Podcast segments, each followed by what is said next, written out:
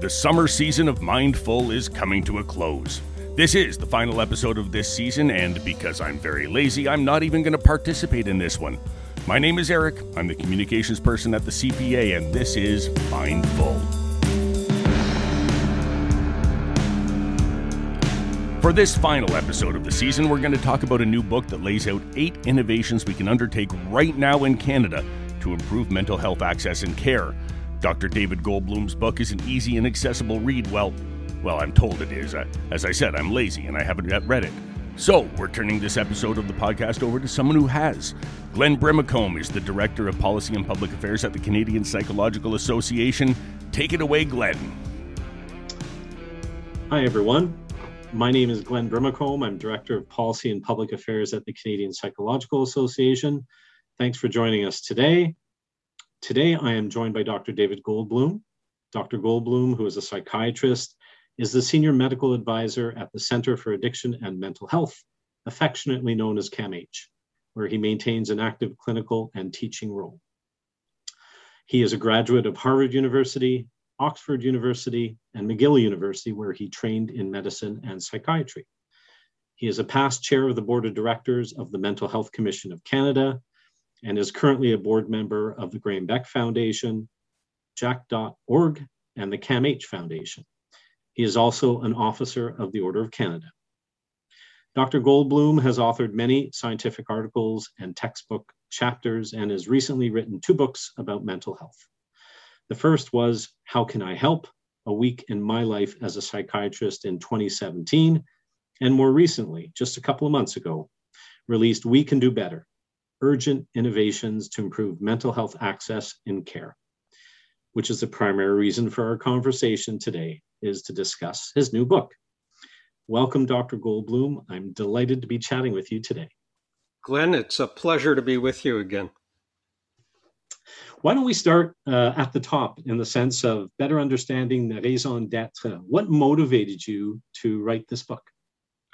Well, Glenn, to be honest, after the first book, A Week in My Life, uh, I didn't think the general public was interested in a second week in my life.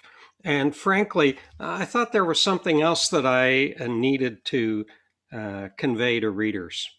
And really, my intended audience for this goes well beyond my professional colleagues in mental health to the general public because uh, mental health and mental illness are so much more on the minds of many Canadians. And I feel as I approach the latter phase of my career a kind of uh, urgency to see things better on the landscape. And as somebody who has the good fortune to work in an academic environment, I'm very well aware of research and innovation that is happening both where I work, but more broadly across Canada and internationally. And I, it really led me to ask the question of why aren't some of the things that are demonstrating their value being scaled up and implemented more broadly? I often say that Canada is the land of pilot projects and the problem with that is they may do tremendous good where they are, but they don't get universalized. And as a consequence, we have great things happening in pockets across the country, but there may be wonderful things happening. Uh, let's say, as an example, the, the counseling center in Calgary that are unknown to people working in New Brunswick or innovations in Nova Scotia that are less familiar to people out west. And that's quite apart from innovation that's happening uh, across international borders. And so, in writing this book, I wanted to kind of galvanize people. Uh, I also wanted to give people hope that things can, in fact, be better than they are now. And, uh, you know, that was really the purpose of of putting the book together? Well, in your book, you document document eight different innovations, and, and I'll say in very accessible language. So it, it's written in a way that draws in the reader. So congratulations to, Thank for you. doing that. Um, what, knowing that we are the land in some ways of pilot projects and we need um, additional scaling up of these innovations, are there specific key ingredients that are missing in this recipe to move beyond just islands of excellence, pockets of excellence, to universalizing, to use your language, to improve the system? Well, look, there's the constitutional reality that we face as a country in terms of healthcare, which is that we affect, even though we talk in Canada about having universal healthcare and uh, a national system, the reality is we have separate healthcare systems for the province, each of the provinces and territories. And so that creates uh, tensions and differences, and it creates challenges when you're trying to see something spread. However, I remain uh, an optimistic guy, and one of the reasons I remain optimistic is some of the examples I've seen of overcoming interprovincial and territorial boundaries. So, one of the examples I talk about in the book, which is in fact, to me, one of the biggest transformations of youth mental health in Canada, is the development of integrated youth services. And this initiative really began with a project co funded by uh, the Graham Boeckh Foundation in Montreal and the Canadian Institutes for Health Research. There was a very keen competition for a grant of $25 million that ultimately went to Dr. Ashok Malla at McGill and his colleagues, uh, who started the project called Access Open Minds. And this was about developing integrated youth services in a way that is different than our traditional routes to providing youth mental health care. And what's really striking about that national project is that it ran in six provinces and territories. So it wasn't stuck in one jurisdiction. And it straddled urban and rural settings, indigenous and non indigenous settings. And so I thought, wow, this is really a great example of how we can do things in a somewhat national scale. And even before the final results of that study are in, because it was, among other things, a research study, there has been a mushrooming of integrated youth services happening across the country. So the Foundry Initiative in British Columbia, uh, integrated youth Wellness Hubs Ontario. Uh, all of these are examples of rapidly scaling up services where, for young people, uh, the traditional waiting time for access to services can be like months to even years, which, when you think of the denominator being how old a young person is, that's an unconscionable wait time. And at these integrated youth services sites, wait times are really measured in hours to days. And it's a place where young people can show up without an appointment. And uh, they show up to an environment that is a very non traditional one because young people and families participate in the design and oversight of these hubs. So it's a very different model. It's a model that really started in Australia quite some time ago with Patrick McGorry and his Headspace initiative. And they now have over 100 sites across Australia. And my guess is five years from now, I wouldn't be surprised if we have 100 sites across Canada delivering uh, services to uh, young people who are struggling. And not only are they delivering services, they're also tracking who is accessing those services. And we're finding out it's exactly the kind of young people who might, in fact, feel marginalized in traditional clinical service settings. I want to pick up on a couple of points that you've raised that are, I think, really kind of part and parcel of the, the Canadian challenge. One is the notion of um, national solutions in a world where, in effect, we have 13 to 14 independently run healthcare systems? And is there an opportunity for the federal government to thread the needle more effectively in terms of actually galvanizing solutions across the country? And the second piece um, is the whole issue of leadership and change management. And this can, I largely see it more in the provincial territorial systems themselves. Is there more that leaders can be, be doing either within the mental health community, community politicians, uh, academics? How do we um, uh, take advantage of the momentum that is clearly focusing on mental health and substance use these days? Right. You know, if I actually knew the correct answer to that question, I probably wouldn't be in my day job seeing patients and teaching and stuff like that. However, uh, as you know, I had the opportunity when I was involved with the Mental Health Commission of Canada to really meet with ministers of health uh, across the country uh, as well as federally. And what I was struck by was the appetite for um, doing things better. And I think COVID has been a huge accelerant for so many changes. Mm-hmm.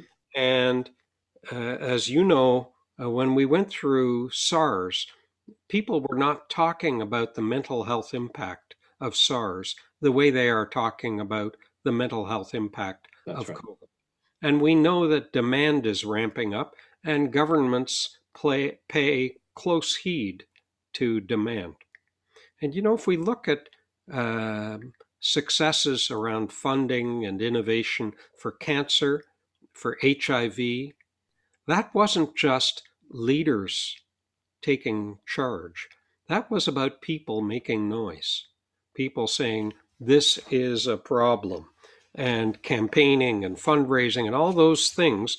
Uh, and uh, leaders in the treatment community speaking up, activists speaking up. So we need a whole lot more of that. Now, I think there are uh, some encouraging signs. You know, we've seen probably as the run up to the election becomes more obvious, the uh, sudden uh, sprouting of national childcare agreements being done in various provinces. Is it an election issue? Sure, it will be. But it's also, I think it's a mental health issue. It's an uh, early intervention issue. And uh, that is an example of how the federal government can catalyze changes in provinces where things are under provincial jurisdiction. And we certainly saw in uh, the budget that was brought down when Jane Philpott uh, was negotiating the provincial federal health accord. Yes. The designation of funding for mental health in the federal transfers. And that was really unprecedented. So it can be done, except that there has to be the follow through. There has to be an accounting for where the money was spent, but also importantly, something we don't do enough of in Canada, did it do any good? Did it move the needle?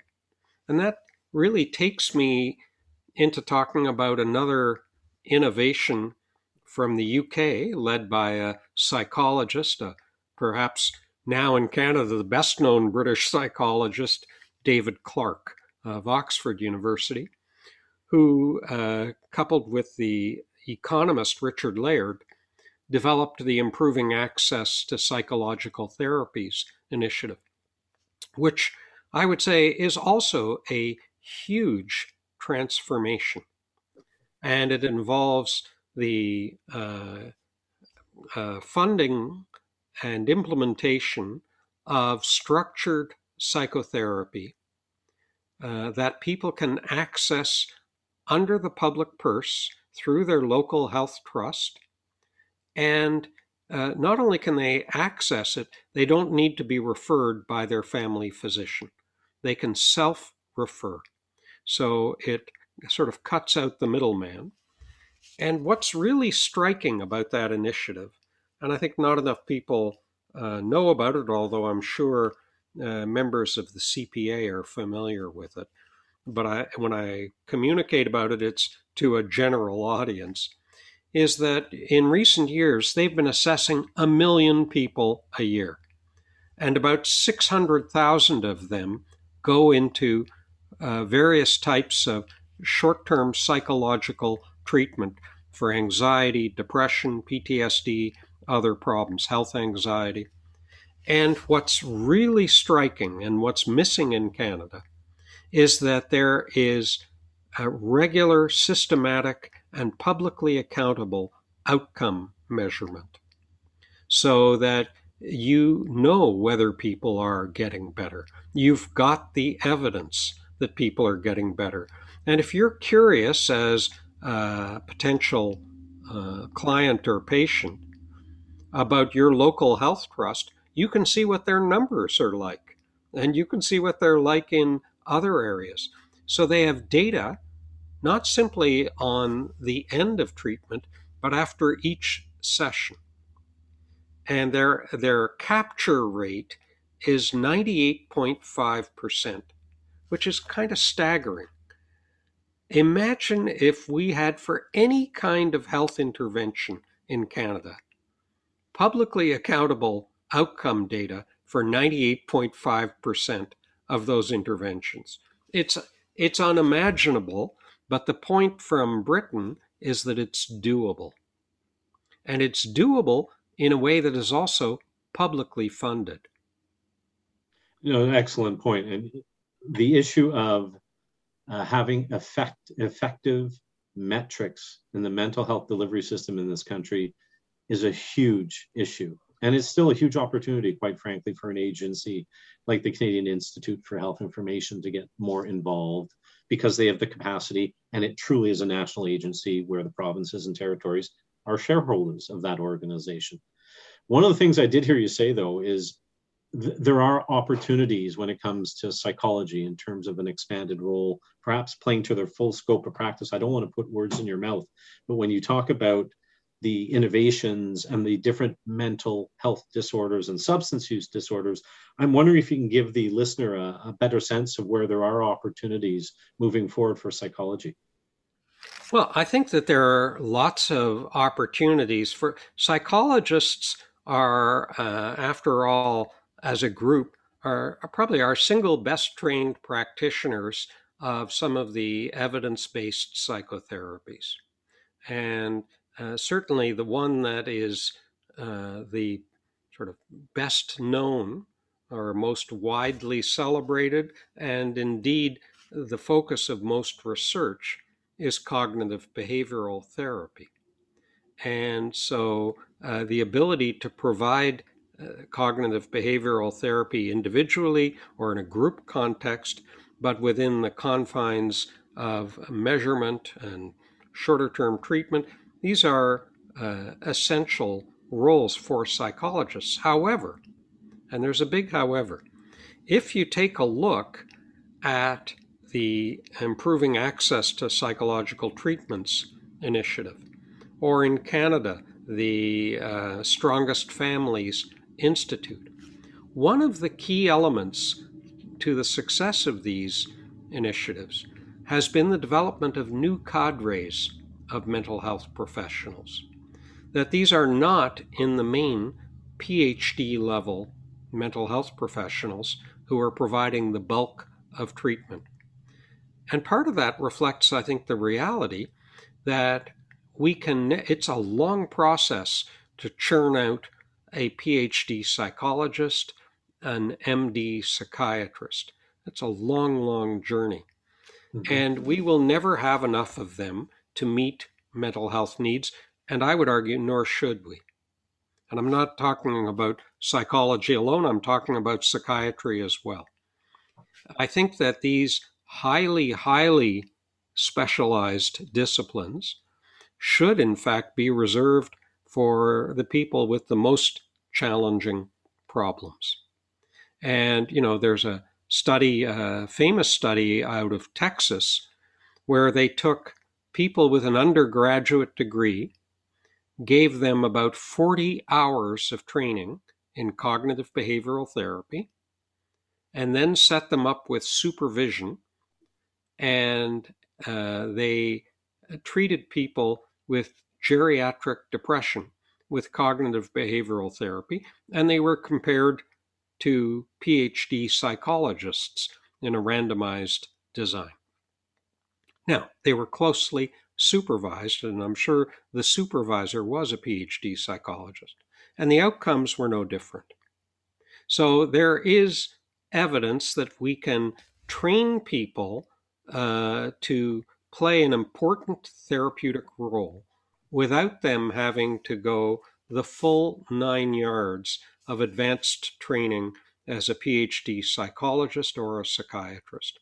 But what, what concerns me is the potential for mismatch. And the mismatch would be uh, easy people to treat with the most advanced trained individuals.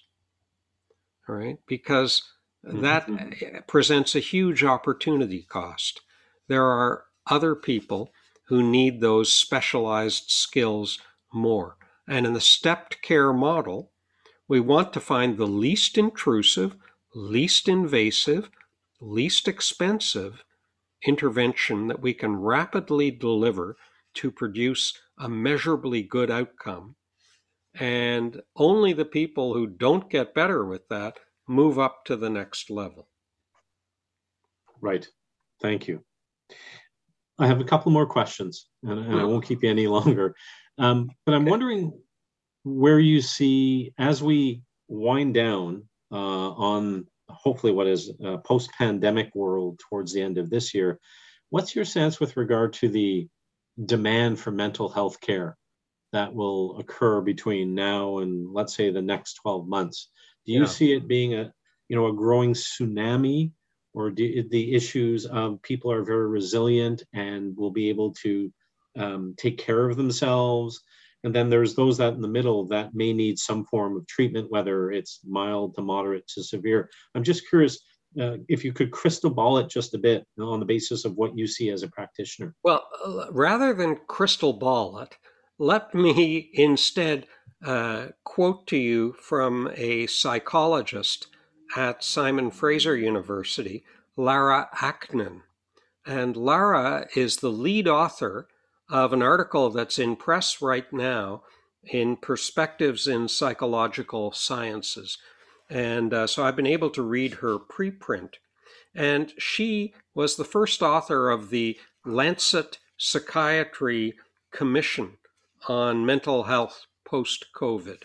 So this mm-hmm. was really an international group of people. And Lara not only was the first author of the scientific paper, the latest issue of The Atlantic magazine, where I get a lot of my scientific information, has an article in which she is again the lead author, along with a psychologist from Stanford and another psychologist from UBC, called the pandemic did not affect mental health the way you think. Uh, with the subtitle, The World's Psychological Immune System Turned Out to Be More Robust Than Expected. So, what is it that they discovered?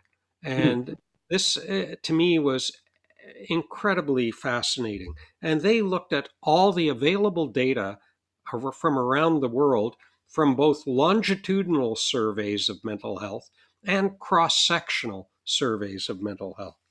And they, their conclusion was the evidence showed that psychological distress obviously went way up during the early months of last year in the pandemic.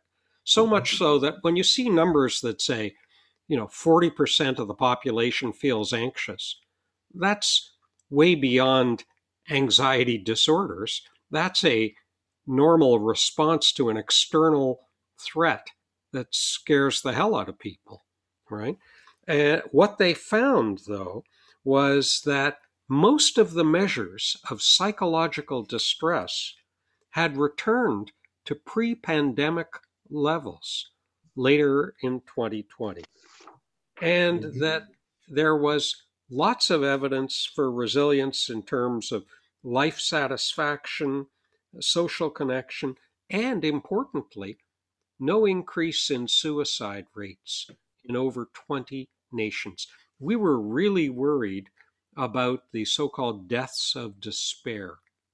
Those deaths attributable yes. to suicide, alcohol abuse, and drug overdose. Now, I don't want to diminish in any way the reality that we have a huge opioid crisis in this country, and it has gotten worse during the pandemic.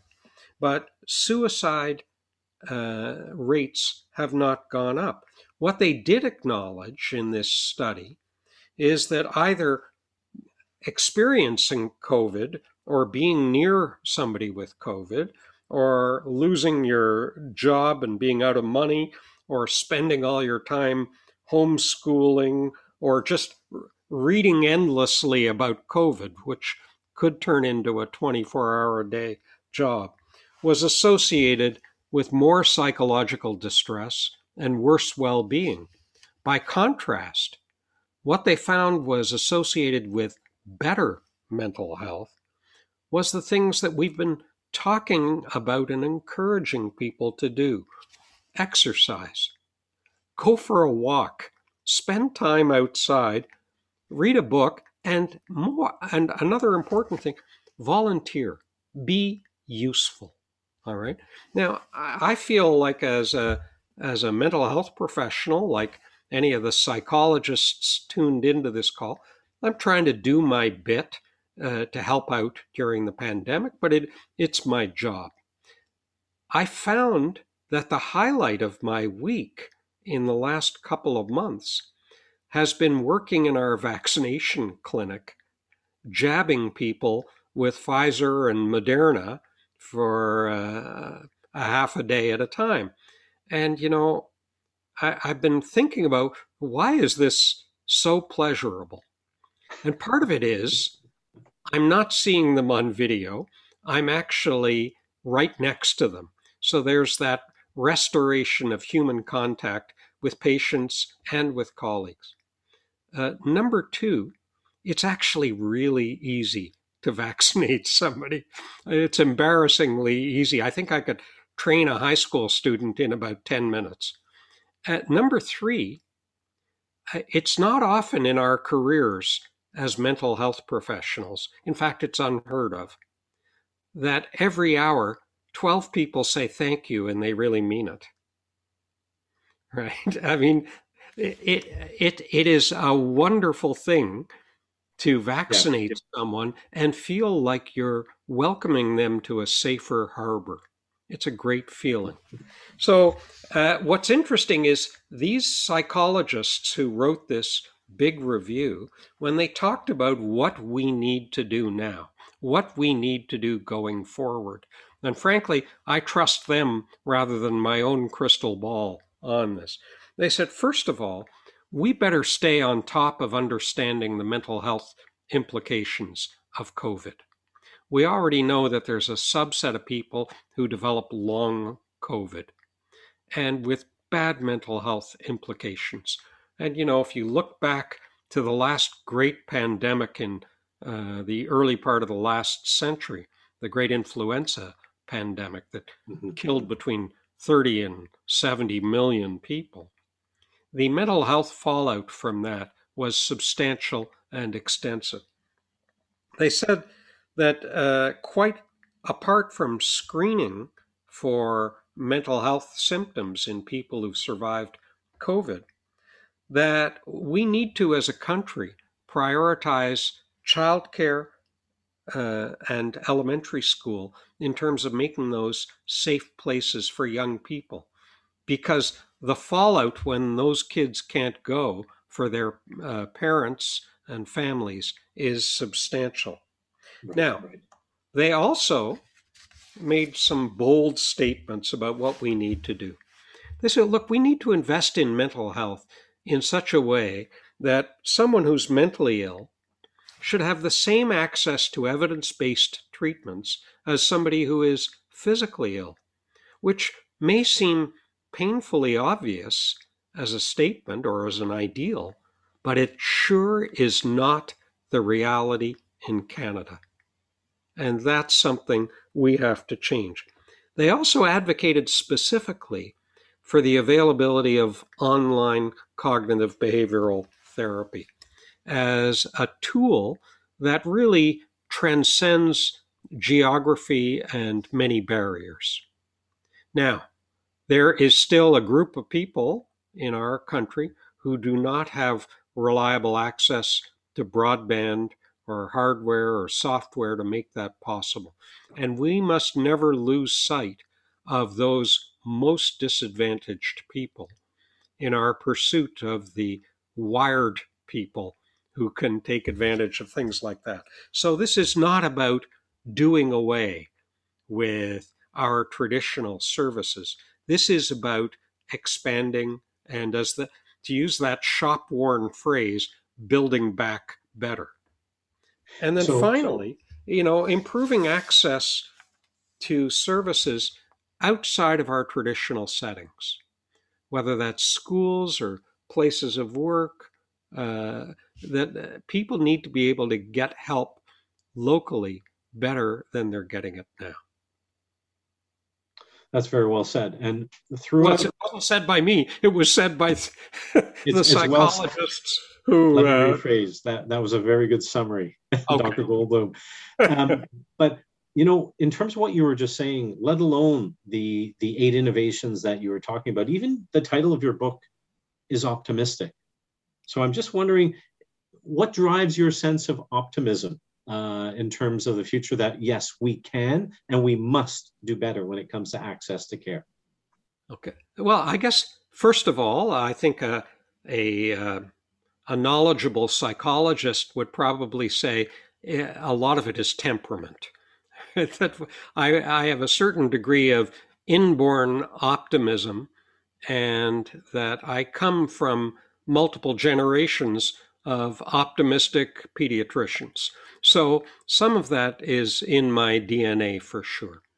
But I think the the remainder really comes from having been in this field for 35 years, having seen clear signs of progress, having uh, benefited from the opportunity to work in a really richly multidisciplinary environment my entire career, and to know that there are things that occupational therapists, that social workers, that psychologists do that are different than what psychiatrists do, but the ultimate beneficiary are our patients.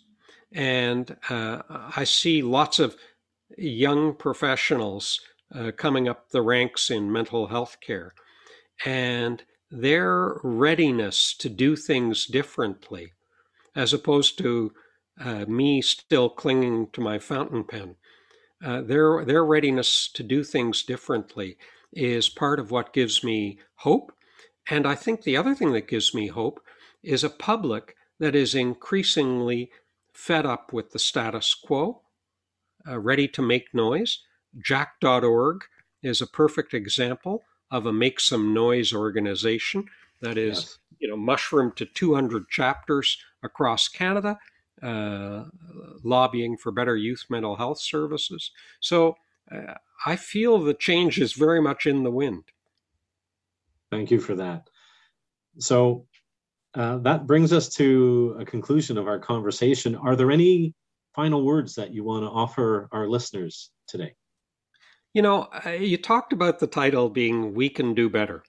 And uh, I, I was interviewed by somebody else, and they asked me, well, which word are you emphasizing there? Because it changes the meaning.